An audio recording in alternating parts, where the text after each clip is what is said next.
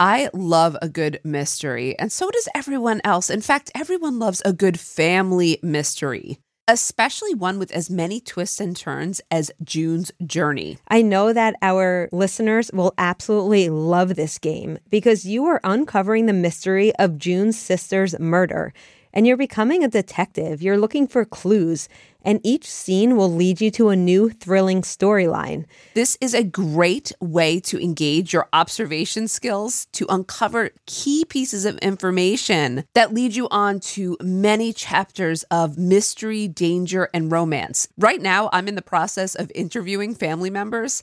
And this is bringing me back, just so you know, to my days in law enforcement. And I'm having such a blast with it because it is so much more lighthearted, but it also has the mystery of where will this take me? You can even chat and play with or against other players by joining a detective club.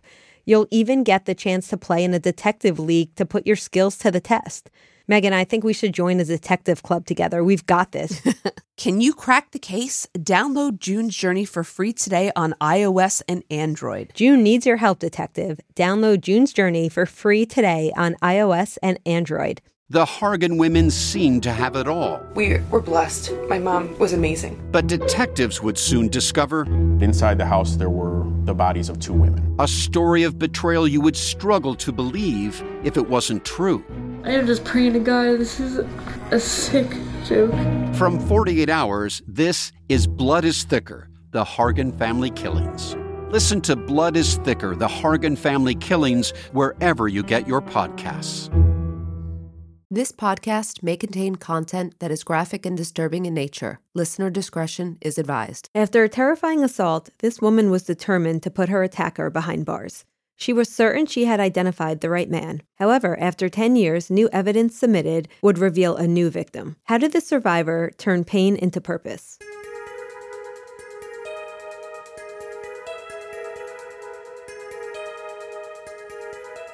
This is episode 49 The Jennifer Thompson Story.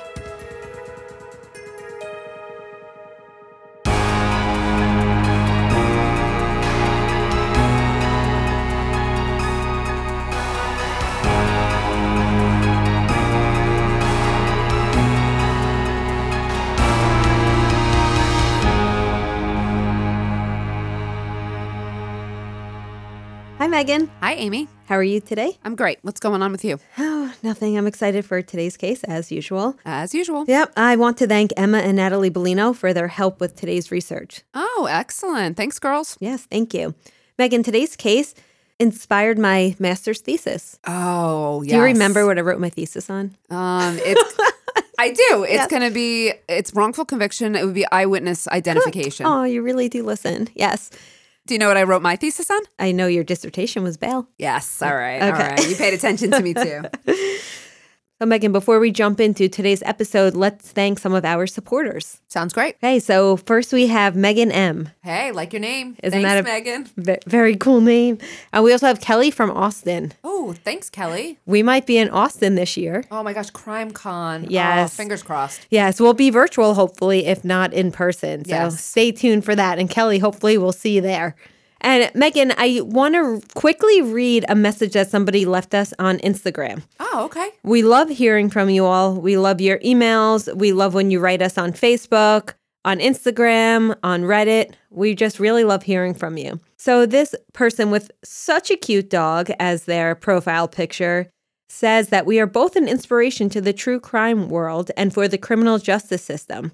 And as a woman pursuing a degree in this field, I am thrilled to have found two intelligent, knowledgeable people who handle each case with integrity, in depth thought, and respect. Thank you for being a source of positive energy to my life and a reminder of why my own path has been led to this field. Wow. That is- yeah, it's one of the nicer things I've read. Honestly, isn't that so nice? gotten a couple of people who are in this field who have felt some inspiration and have reached out to us to ask us questions and we're always happy to you know help advise and we're I, I think it's so great to inspire people to go in this field because we're so passionate about it Yep. Yeah. Thank you all so Thank much you. for your support in any way, whether it's social media, leaving a review, telling a friend, becoming a patron, whatever it is, we Really appreciate you. Thank you, everyone. So, this case inspired my thesis and my interest in wrongful convictions, but specifically in the area of eyewitness identification issues.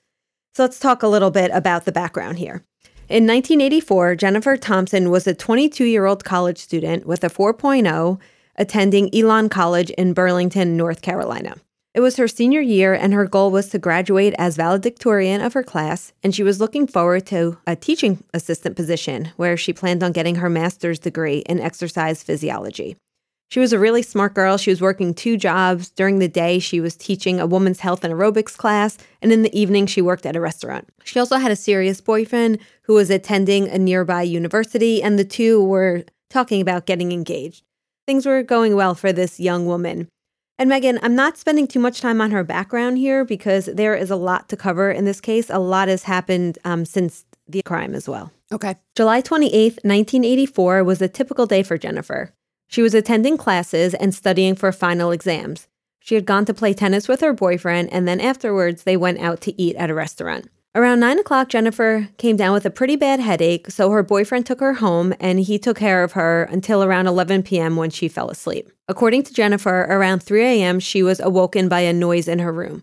She says she then felt a brush against her left arm and she quickly looked to the left and she saw someone's head down beside her mattress. Our biggest fear, right? I was going to say every woman's worst nightmare. Yep. She immediately asked who was there, and that is when a man jumped on top of her, pinned down her arms, pinned down her legs, and told her to shut up or he would kill her. And he held a knife to her neck and covered her mouth with a gloved hand. Terrifying. She did what anyone would do. She told the man, Take whatever you want. She told him where her money was because she was thinking and hoping that he had broken in her home to rob her. The man told her he didn't want her money, and she says that is when she knew what was about to happen. This is when she knew he was going to rape her, but at this point, she says she just wasn't sure if he was going to kill her as well. Right. Despite what was happening, though, Jennifer stayed very calm and says she tried to remember every single detail about the man's face, about the man's body, what he was wearing, what he sounded like, because she says she wanted to be able to identify him if she survived this brutal attack. And as painful as it was, she made sure to keep her eyes open pretty much the whole time during this awful assault on her. And as she says in her New York Times op-ed, quote, "When and if I survived the attack, I was going to make sure that he was put in prison and he was going to rot." That's some wherewithal. I agree. She was very smart and very level-headed. I'm not sure I would have been able to do that. She was also sure not to fight back or scream. Jennifer says the man had definitely been drinking because she could smell it on him. She also discovered that he had been in her house for many hours before he raped her because he had gone through her wallet, he took her money, he drank her beer, he went through her cabinets, and it turns out she slept through all this. And not only did she sleep through this man in her apartment, we'll find out later that she slept through lots of sirens because police were in the area looking for a burglary suspect who had turns out been hiding in her apartment the whole time. Oh my God. So by the time the assault occurred, he knew her name, he knew where she was from, he knew that she wore glasses, although it turns out she needed them to see far, so she was able to see him probably clearer than he believed she could. He had also referred to her boyfriend being in Germany, which in fact was her brother who had sent her postcards, but clearly he went through her personal items to have even known this. After the attack, the perpetrator told Jennifer that he needed her to calm down, and she told him that she was very much afraid of knives and asked if he could please put the knife outside. Wow. Yeah, so she was trying to find a way to obviously get him out of the bedroom. How can I escape this situation? He actually did listen and he put the knife right outside the door, but not there wasn't enough time that she could escape. She also asked at this point if she could use the bathroom and he allowed her to do so but made her turn off the light. When she was in the bathroom, she was looking around to see what can I do. Well, fortunately, there was a window. Unfortunately, that window was much too small for Jennifer to escape. She then asked if she could get a drink, and she also offered him a drink. Again, this is very smart. She's able to stay calm and just kind of play his game. She went into the kitchen and she was making lots of noise. He was in her living room. He turned on the stereo, made some comment about being ready to party. He thought that this was going to be a good time. At the same time, Jennifer's plotting her escape. She mm-hmm. knows there is a door in her kitchen. So remember, I said she's making lots of noise, hoping to kind of have him not notice what's about to happen. She also knew that if she turned on the lights, he wouldn't go near her because he made sure to stay away from any light because he was trying to protect himself from being identified. So she made sure to turn on that kitchen light as well. At this point, she musters up the courage to run. She opens up her kitchen door and runs as fast as she could. And at this point, she's wearing only a sheet around her. Wow. Her attacker runs right after her. She first went to a neighbor, but the neighbor was not home.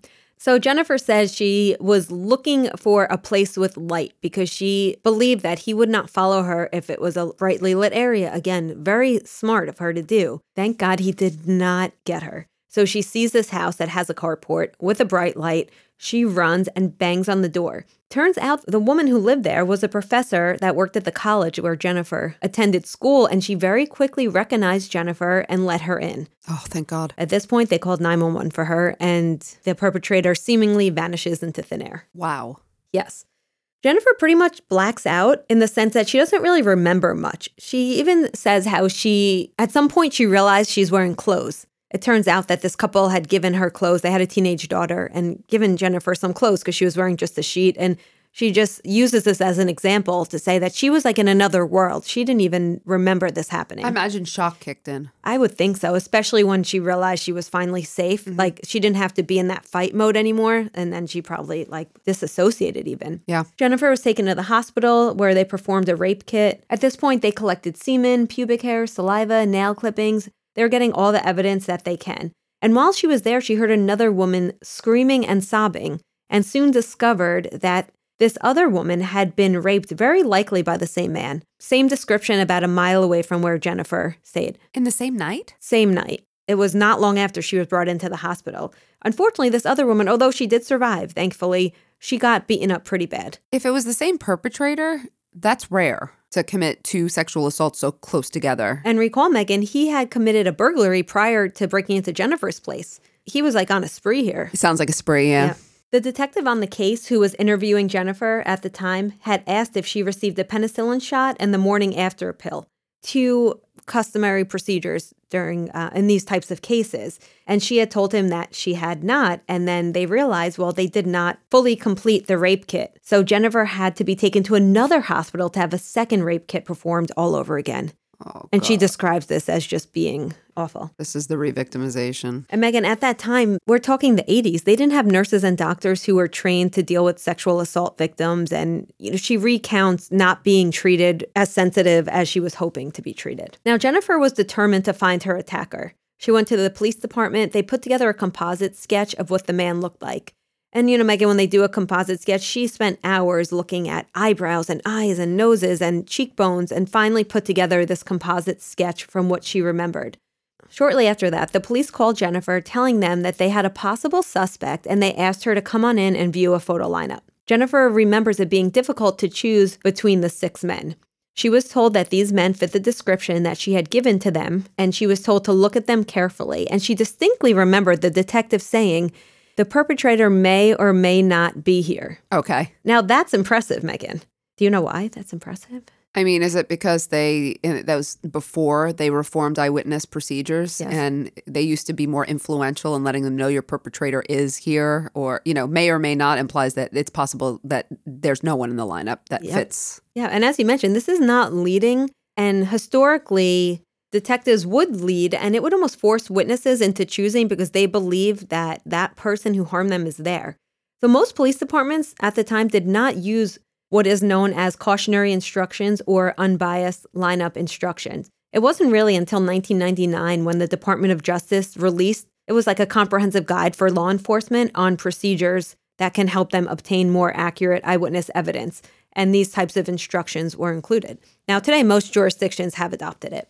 Jennifer was able to discount a few of the men automatically, but she says when she looked at Ronald Cotton's photo, the fear came flooding back, and that made her feel confident that this was the perpetrator. Now, a few days later, she was brought back in to do a physical lineup. She was informed that, that this was not going to be a typical lineup where you have suspects behind a one way mirror so they wouldn't be able to see the victim. They actually brought this victim to a room with nothing separating her from these men except for a table. Why? From what I understand, they were in the middle of doing construction on the police facility. And because of that, they didn't have the capabilities to do this one way mirror. Jennifer describes this as being the most frightening. Can you imagine? not only is it frightening, not only does it, I feel like, victimize her so much so, but it also, I would think, would produce inaccurate results. Exactly. This is setting us up for lots of issues with this eyewitness identification pr- procedure. As I mentioned, Jennifer says this scared her. She started shaking, her her head and her heart were pounding. She felt like she was going to throw up. The men were also instructed, of course, turn left, turn right. They had to do a voice presentation where they had to repeat some of the lines that Jennifer heard that night, such as shut up or I'll cut you. And Jennifer had remembered that her rapist had quite a distinct voice. So she felt that this was, she had told the detectives, you know, I think if I hear them speak, I'll be able to better figure something out here. Ultimately, when it came down to choosing, Jennifer said that Ronald Cotton's quote, distinct nose and his quote, almost smug and arrogant attitude is what helped her ultimately decide that it was him who had raped her that night. I want to stop to discuss a few of the procedures that were used to make this identification because eyewitness memory can become unreliable as a result of influences introduced by the legal system. And we see a lot of issues here. First of all, let's talk about the fact that Jennifer first viewed a photo lineup and then viewed a live lineup. Now, Ronald was in the photo lineup and then Ronald was in the live lineup. So that means you, isn't that like a confirmation bias or something like that? Close, unconscious transference. Ah, okay. So, unconscious transference refers to an eyewitness misidentification of an innocent bystander because of the witness's exposure to that person in another context. And it wasn't just any context, it was a mugshot. So, this is very relevant because Jennifer sees Ronald's photo during the mugshot. So, he then seems like the only familiar face to her. From what I understand, he was the only one that showed up in both the photo and the live lineup. Oh, well, there you go. Setting it up for failure already. Absolutely. And then the lineup array. There's a little bit mixed evidence on this, but historically speaking, research has consistently shown that lineup type matters. So we can show lineups sequentially or simultaneously. Sequentially is one at a time. This is picture one. Is this the person? Yes or no before you move forward. This is different than simultaneous, which is seeing all, say, six people or six photos at once. When people see a simultaneous lineup, they're using what's called relative judgment. Which picture looks the most like the, you know, person two looks like him, but three looks a little more like him. Oh, before you're comparing each picture to each other, you're not using what's called absolute judgment by comparing each photo or person to your memory. So they use the simultaneous array for both the photo lineup and also the live lineup. That's how it was done then, pretty much. I know sequential wasn't really um, adopted or uh, introduced until much later here. What I find interesting is research is now saying that sometimes it's actually better to use a simultaneous because of position effects and because of cases when someone has a distinct feature. So we're kind of, you see this a lot in research. It, you say one thing, and now newer research is kind of questioning the older research. But when you have a sequential lineup, you're showing one picture at a time. So some research says the position of the suspect or the potential perpetrator could lead people. For example, if the person is in position one of a sequential versus position three versus position six, that's going to lead people to make less accurate identifications. I see. They're giving weight to someone who comes up first versus the middle. Okay, got it. Either way, I think there's more of a consensus that sequential is still the way to go. Then there's the weapon focus effect. Oh, I know this one. Go You've ahead. heard of this one before? Yes. So this is when a witness, and even more so happens when it's a victim to a crime, diverting their attention to a weapon rather than who is holding the weapon. This could be because we have heightened stress responses and our memory doesn't work as well in these situations. You're focusing more on an item that is novel. So, someone who doesn't have a lot of experience with a weapon, this is going to affect them more because they're focusing on the weapon more. We know in Jennifer's case there was a knife, so this is something that we have to take into consideration. Although, like other witnesses, Jennifer had the opportunity to see her perpetrator for a longer period of time, but remember, he was not in the direct light and he would not turn to her when there were lights on. Got it. Then we have the cross race effect. Jennifer is a white woman, her attacker was a black man. So, Meghan, what is the cross race effect? We make poorer eyewitnesses when we have to identify people of other races. We're better at identifying people intra race within our own, no, no, matter what the race is. Yeah, you're absolutely right. And almost half of wrongful convictions that are based on misidentifications are cross racial, and a majority of them are white victims and African American perpetrators. Got it. And this is not intentional and this is not related to someone's level of racism or bias because researchers have looked at that to see if the cross race effect is stronger for people who hold racial views, and it's not. So it's not something that we can say a victim or a witness is doing on any conscious level. Yep. So this is really the perfect storm of eyewitness issues, right? We have the unconscious transference, we have the lineup array being simultaneous, not sequential. We have cross race, we have weapon focus. This is not looking great. So on August 1st, 1984, just days after the attack, Ronald Cotton is arrested.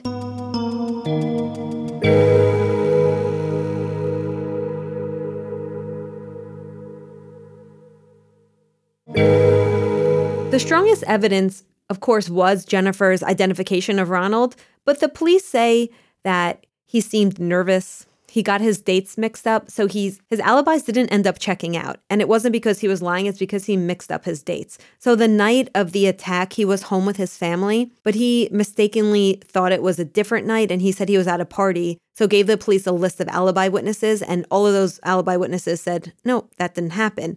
And then it turns out he was just really nervous and shook up.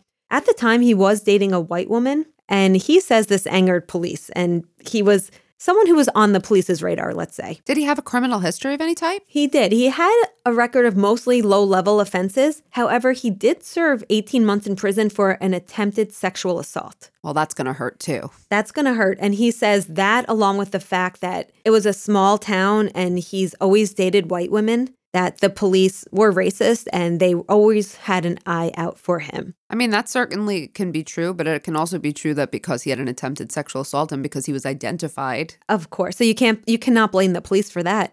No, not Uh, that not at part. all, no.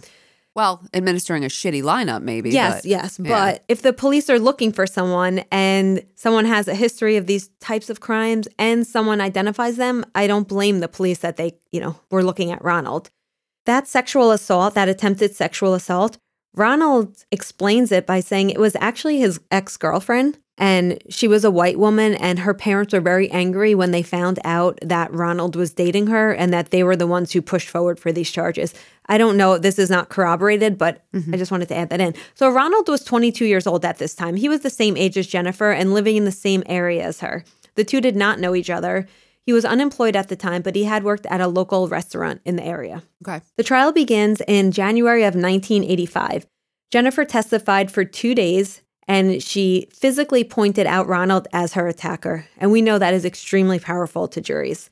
She was very, very confident at this time. Another issue confidence contamination. This happens after an identification when a witness gets positive feedback, or it's called post identification feedback. Now, this could be nonverbal or even unconscious, but it's when a detective or a lineup administrator increases the confidence of an eyewitness by saying, Good job, right? You, you got him.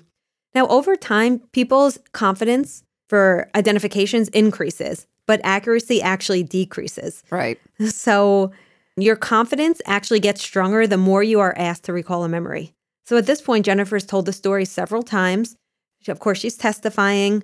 She's spoken to lawyers and police about this. So the more she's telling the story, the more confident she's getting in what happened. Mm-hmm. But at this point, according to research, her accuracy is not necessarily correlating with her confidence. That's very interesting. After two weeks and just four hours of deliberation, a jury found Ronald Cotton guilty of one count of rape and one count of burglary. He was sentenced to life in prison, and what Jennifer says was the happiest day of her life. The overwhelming evidence rested on the identification by Jennifer, the in court identification, and the testimony by Jennifer. Other evidence included a flashlight that they found in Cotton's home that they said resembled the one that was used by the assailant. They also found rubber that they said was con- a piece of rubber in Jennifer's home that was consistent with rubber that they found on one of Cotton's shoes. That sounds like junk to me. In prison, Ronald kept to himself. He wrote lots of letters proclaiming his innocence to news outlets, lawyers, organizations, anyone that would listen to him. His family fully supported him and believed in his innocence because, after all, Meghan, they were home with him the night of the crime. Ronald's mother, Ronald's mother's boyfriend, Ronald's sister. So they all knew that he could not have done this. And I'm assuming they were all alibi witnesses, but there is family. And so, you know, I, I know the way this one goes too. Yep. So whenever you have an alibi witness that is a loved one, that's it's not going to be as strong as other alibi witnesses. Right. One day, about a year after Cotton was convicted, another man joined him working in the prison kitchen. This man's name was Bobby Poole. Okay. Ronald's first impression was Bobby was, hey, that guy looks a lot like me. Okay. Definitely know where we're going now. and people in prison got them confused. And I urge you all to look up pictures of these two men. Because at first, when I looked up the pictures, I said, these guys look nothing alike to me. I really didn't see it. And that's why I want you to look it up too. But if you cover, if you look at just the eyes, they're just the eyebrows, like up, they do look similar. If you cover the nose, you look down, they look similar. They just have very different noses. So I want you all to take a look at that. Ronald, you know, asked him where he was from, and he said he's from that same area that Ronald was from. And Ronald said, You know, you look awfully like the composite sketch in my case. Are you the one who committed the crimes in which I am serving the time for? He actually confronted him and said this. And Bobby says, No, man, that's not me. Oh. Ronald hated this guy, and Ronald had a strong feeling that this is what was going on because, after all, Ronald knew he was innocent, right? So, why was Bobby Poole in prison? Sexual assault? Yep, Bobby Poole was serving consecutive life sentences for a series of brutal rapes. And now rumors start circulating that Poole starts bragging to other inmates that Cotton was doing some of his time. Oof. And this really pisses Cotton off because he's innocent. And in his book, which we'll talk about later, he describes how he fashioned a blade out of a piece of metal and he planned on killing Bobby Poole. His father is the one who talked him out of it, begging him not to. He said, Put your faith in God. And if you kill Bobby Poole, then you really do belong behind those bars and you are no longer an innocent man. Well, I would think if you kill him too, you might not be able to prove that you're he's the one who committed the crimes. You kind of need him alive for that. Yes. And as much as he hated Bobby Poole, he, you know, he did take what his father said and he decided, I think he says he ended up like flushing the blade down the toilet. He decided, you know, I'm not going to do this. But what he did do is he started taking notes, everything he could about Bobby and why he was suspicious of him. To me, this is the best part. He even got a photo with Bobby. Okay. Oh, wow. So Okay. in prison, remember I mentioned Ronald had sisters. Yes. Bobby was interested in one of Ronald's sisters and said, Hey, uh, can I get your sister's number? Like to date her. And Ronald said, Sure, let's take a picture first so I could see if she's interested. Very clever. How clever is that? So he you could see the picture online too. There's a picture of the two men in prison. Ronald, under the guise of sending this to his sister, takes a picture with this man. If you recall, Meghan, remember that other woman who had been raped just an hour after Thompson? Remember they were in the hospital together? Now, this was the same neighborhood, the same kind of attack, and the police were pretty much certain it was the same man. They had almost the exact description of what this man was wearing and what he looked like. An appeals court ruled that the evidence relating to this victim should have been allowed in the first trial. So, in, remember, I didn't mention that victim in the first trial because she didn't pick Ronald from a lineup. So, they decided not to include her case when they were trying Ronald the first time around. And the jury was never told about The the fact that there was another victim who did not identify him. correct. So, luckily, the appeals court believed that he needed a new trial. So, that's exactly what they did. They granted Ronald Cotton a new trial. And at this trial, the witnesses would get to see Bobby Poole, who was subpoenaed by Cotton's lawyer. He had an amazing legal team, and also hear from two other inmates who said that Poole told them. You remember how Poole was bragging that Cotton's serving time for him? Those two men were also allowed to come testify. Cotton thought this was, you know, this was going to be the ticket to his freedom. Unfortunately, Poole, of course, denied this. These two witnesses were They're jailhouse snitches, not you know mm-hmm. prison, but they're not Yep. considered the most reliable, unfortunately. Exactly. And it was hearsay. And the worst part was that Thompson testified, and so did this other victim. Both of them testified. Nope, we've never seen that man pointing at Bobby Poole, and that is our attacker pointing at Ronald Cotton. So the first victim who didn't pick Cotton out is now picking him out. Is now Or is now saying that yeah, because him. he's already been convicted in the first trial. So this goes back to that confidence contamination. Mm-hmm. This woman who never ever picked him is now standing in court in front of a jury pointing at him. So now you have two victims who are IDing Ronald. So what do you think happens? He's convicted again. He's convicted, but now he's convicted to a life term plus 54. Right, because now he's got two crimes Yeah. on him. So unfortunately, Ronald Cotton heads back to prison. Nine years later, Cotton was watching a very famous trial in October of 1995, O.J. Simpson, O.J. Simpson trial. What do you think he learns about watching this trial? DNA. DNA, right? This was one of the first times we saw DNA being used in criminal trials. This is, you know, the mid 1990s. DNA had already arrived on the scene, but it was still making its way into, you know, the courtrooms. And so he's probably thinking Jennifer had a rape kit, and so there'd be a DNA in the other victim. So he's thinking, this is going to prove my innocence. I need to get this DNA tested. Now, at this time, Ronald had been in prison for about 10 years. Mm-hmm. Jennifer had gone ahead and gotten married. She had triplets. Oh my God. I know.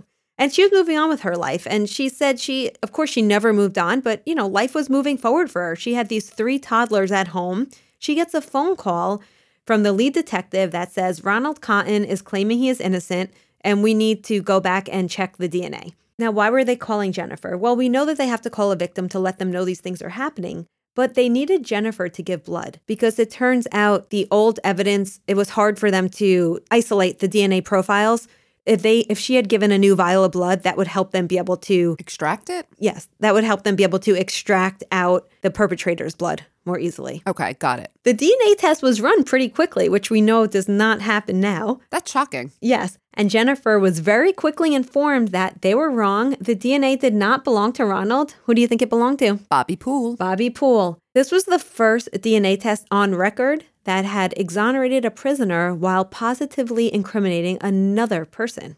Wow, cool really? Yes. Oh, I didn't know that. It's like two for one. Isn't that fabulous? In a in a in a wonderful way. It really is incredible. Subsequently, Poole did confess to both the attack on Jennifer and the other victim from that evening. Wow. In July of that year, Ronald Cotton was officially cleared of all charges and released from prison.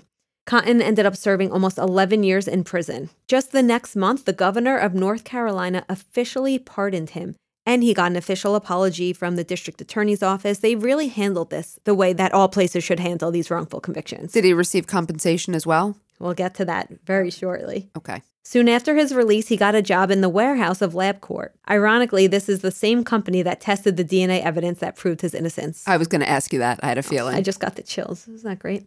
He got married, he had a child, and he bought a piece of land to live on. So things are things are going okay for him. Now Jennifer starts to feel like she failed everyone. And she was getting death threats, she was getting hate mail. People were really blaming her for this. She struggled. She says she struggled to function normally. She had the guilt, of course, of sending this innocent man to prison. And she was trying to figure out how she could go about repairing this damage that she had done.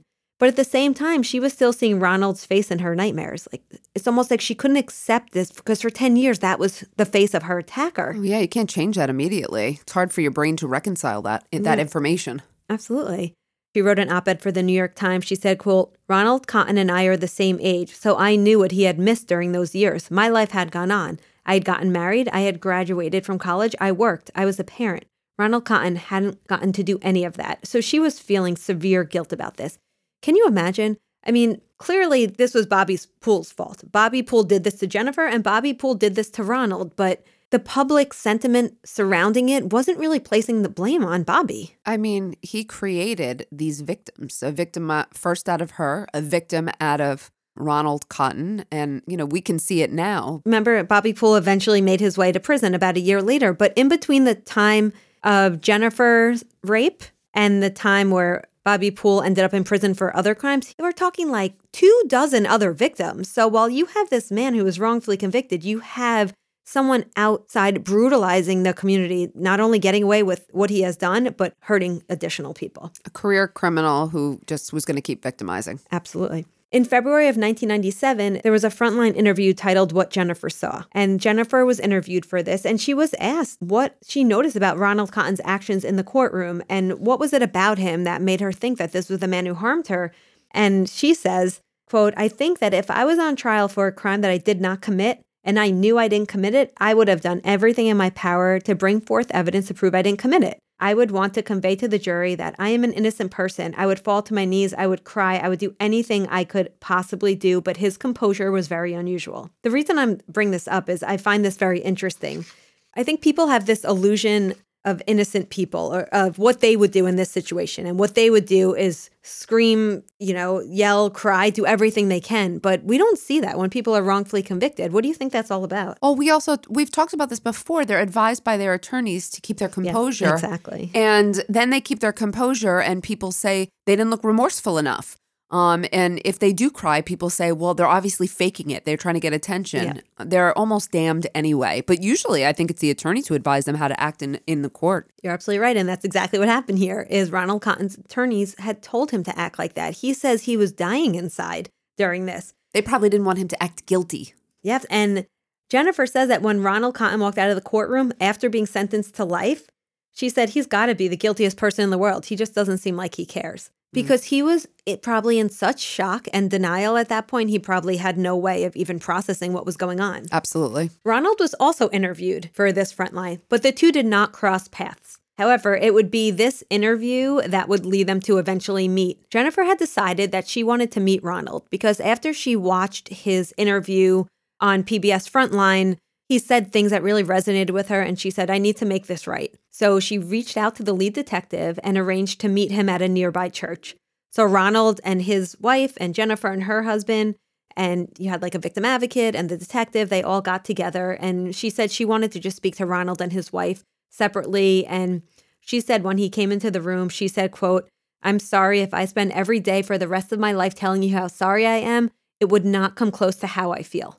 Oh, And- chills. Yeah, me too. And Jennifer was baffled at his response. And I think most people would be because you know what he says? Jennifer, I forgive you. I am not angry at you. I do not want you to be frightened of me. I will never hurt you. I want you to be happy and I want you to have a good life. Wow. Good person. Right? Talk about like redemption and it's uh, chills again.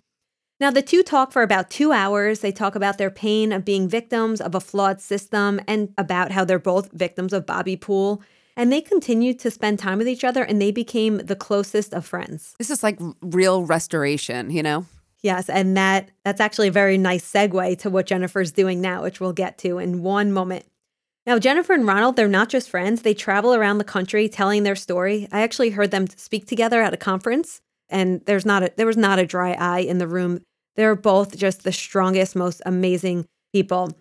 Jennifer says that Ronald has taught her about forgiveness, healing, and faith, and he has taught her to not feel like a victim anymore. But she's helped him in many ways too. She lobbied to help change laws so that Cotton would be entitled to more than the $5,000 the state originally offered as compensation. $5,000 for 11 Well, years. 5000 per year with a cap, which still isn't enough. Not even close. She ended up writing letters to legislators. She gave endless interviews, and and eventually Cotton got a settlement of nearly $110,000.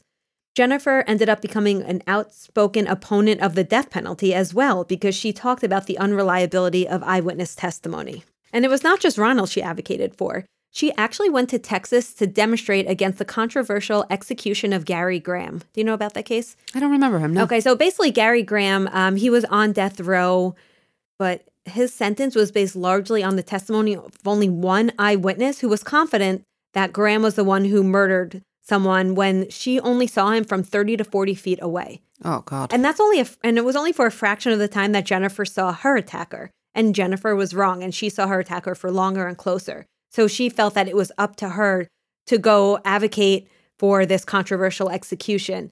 Unfortunately, the jury convicted him and they never heard any testimony against this identification. And he was executed in 2000, and many believe wrongfully so. If you go to the Death Penalty Information Center, they talk about people that have been executed that they have strong reason to believe in innocence, and he is right up there.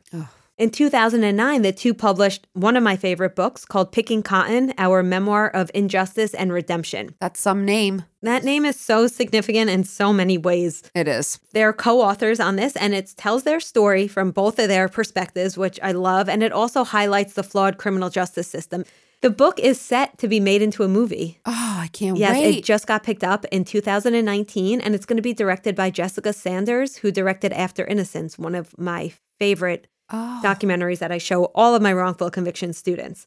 Now, this book, Meghan, you need to read it. oh, of course I do. I've read it twice and I'll probably read it again. And I have my students often read it when I teach wrongful convictions. Now, what is Jennifer doing? Well, what is Jennifer not doing? So, Jennifer Thompson is one of the most inspirational human beings I have ever had the pleasure to meet. She is the founder of the Healing Justice Project, which was founded in 2015, and it's dedicated solely to helping those who are affected by wrongful convictions. And we're not just talking about the individual who is exonerated for a crime. It's the original victim. It's the original victim's family. It's the wrongfully convicted person's family. It could be the police department. It could be the jurors. It could be anyone who's participated in the system that has failed and who are carrying the weight of a wrongful conviction. Right. So the organization's core mission is to really just acknowledge all these layers of harm and all the people that are affected.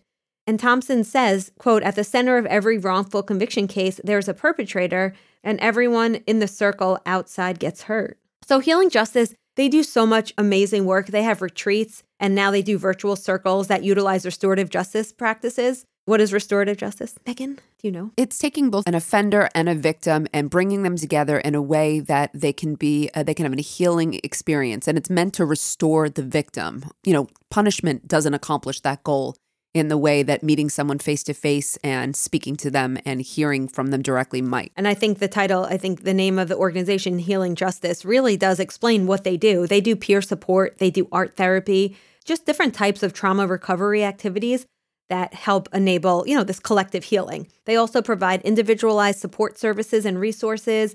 They conduct public education events and professional trainings that help offer solutions to some of these, I guess we could say some of these policies that might contribute to wrongful convictions. Lastly, they host listening sessions that are aimed at motivating systemic change, where the listeners are actually justice officials and policymakers. And these individuals sit down and hear about the harm that has been caused, and they learn about the needed reforms to help the harm. And they're hearing it from those with lived experience. This work's incredible. It sounds like the two of them are a powerhouse in this field. They are. And I mean, it shouldn't have happened, but because it happened, they've been able to push forward, I bet, reforms that never would have been pushed had something not been highlighted in this regard. Healing Justice also runs a website called survivorservices.org, which offers post conviction survivor resources. This is where they have information and tools that help improve post conviction services and support for both crime victims and survivors. How can our listeners help? Support Healing Justice. You can go to their website and you can make a contribution and learn more. Everyone go to healingjusticeproject.org and click on support. We need to support organizations like this that are doing this type of amazing, incredible work that is recognizing the holistic harms that are done when an individual is wrongfully convicted. Because again, we talk about wrongful convictions often and ignore the original crime victim and all of the other individuals who have been harmed. Because it's not just one, it's a wrongful conviction, but it's not, it doesn't impact one person the impact can be felt by an entire community. It's like a ripple effect. Absolutely. There are so many areas in which we need reform. I witness, you know, identification. I think we're seeing some reforms. We have a long way to go. In this case, sadly, this man served 11 years of his life. But glad to see that the system at least did work and that he was exonerated and he was made whole again. And then he took that experience and he made helped make her whole again. I mean, the whole story is inspirational and encouraging. I was surprised at his original sentence. I'm not that familiar with the law in North Carolina, but I have rarely heard of a rape sexual assault case where you get life in prison.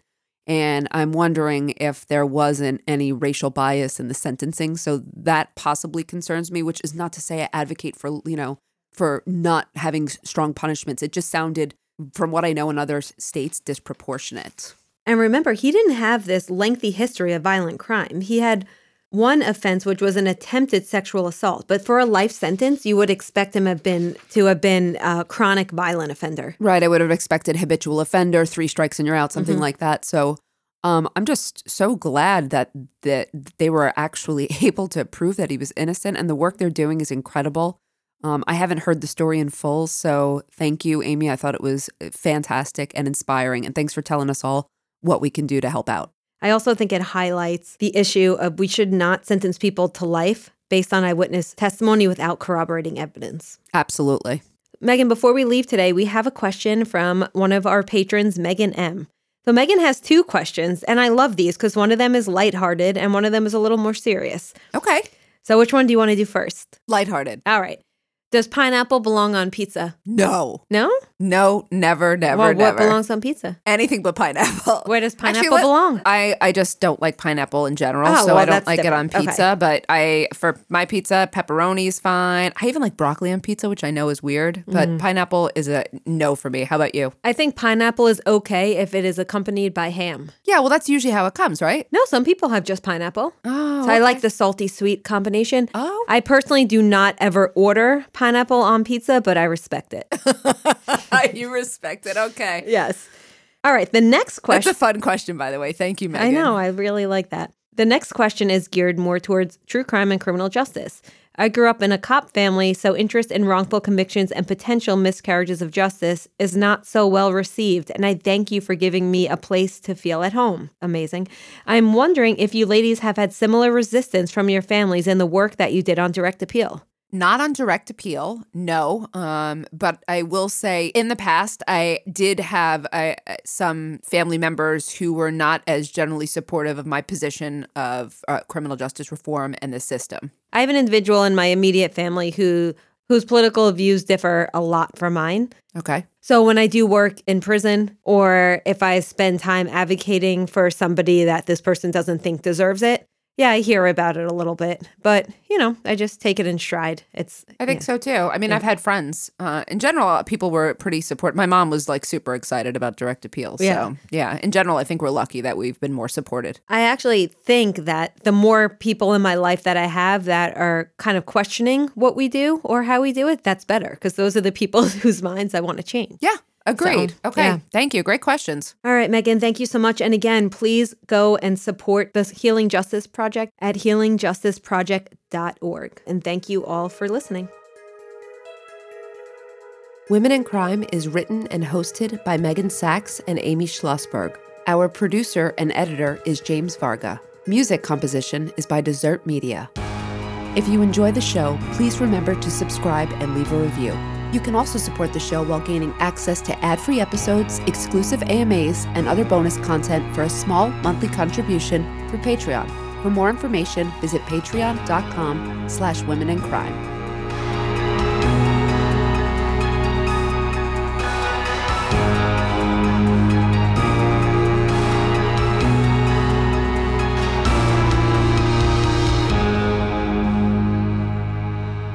Sources for today's episode include Frontline PBS, Death Penalty Information Center, The Innocence Project, Picking Cotton, The New York Times, The Healing Justice Project, The Associated Press, and Survivor Services.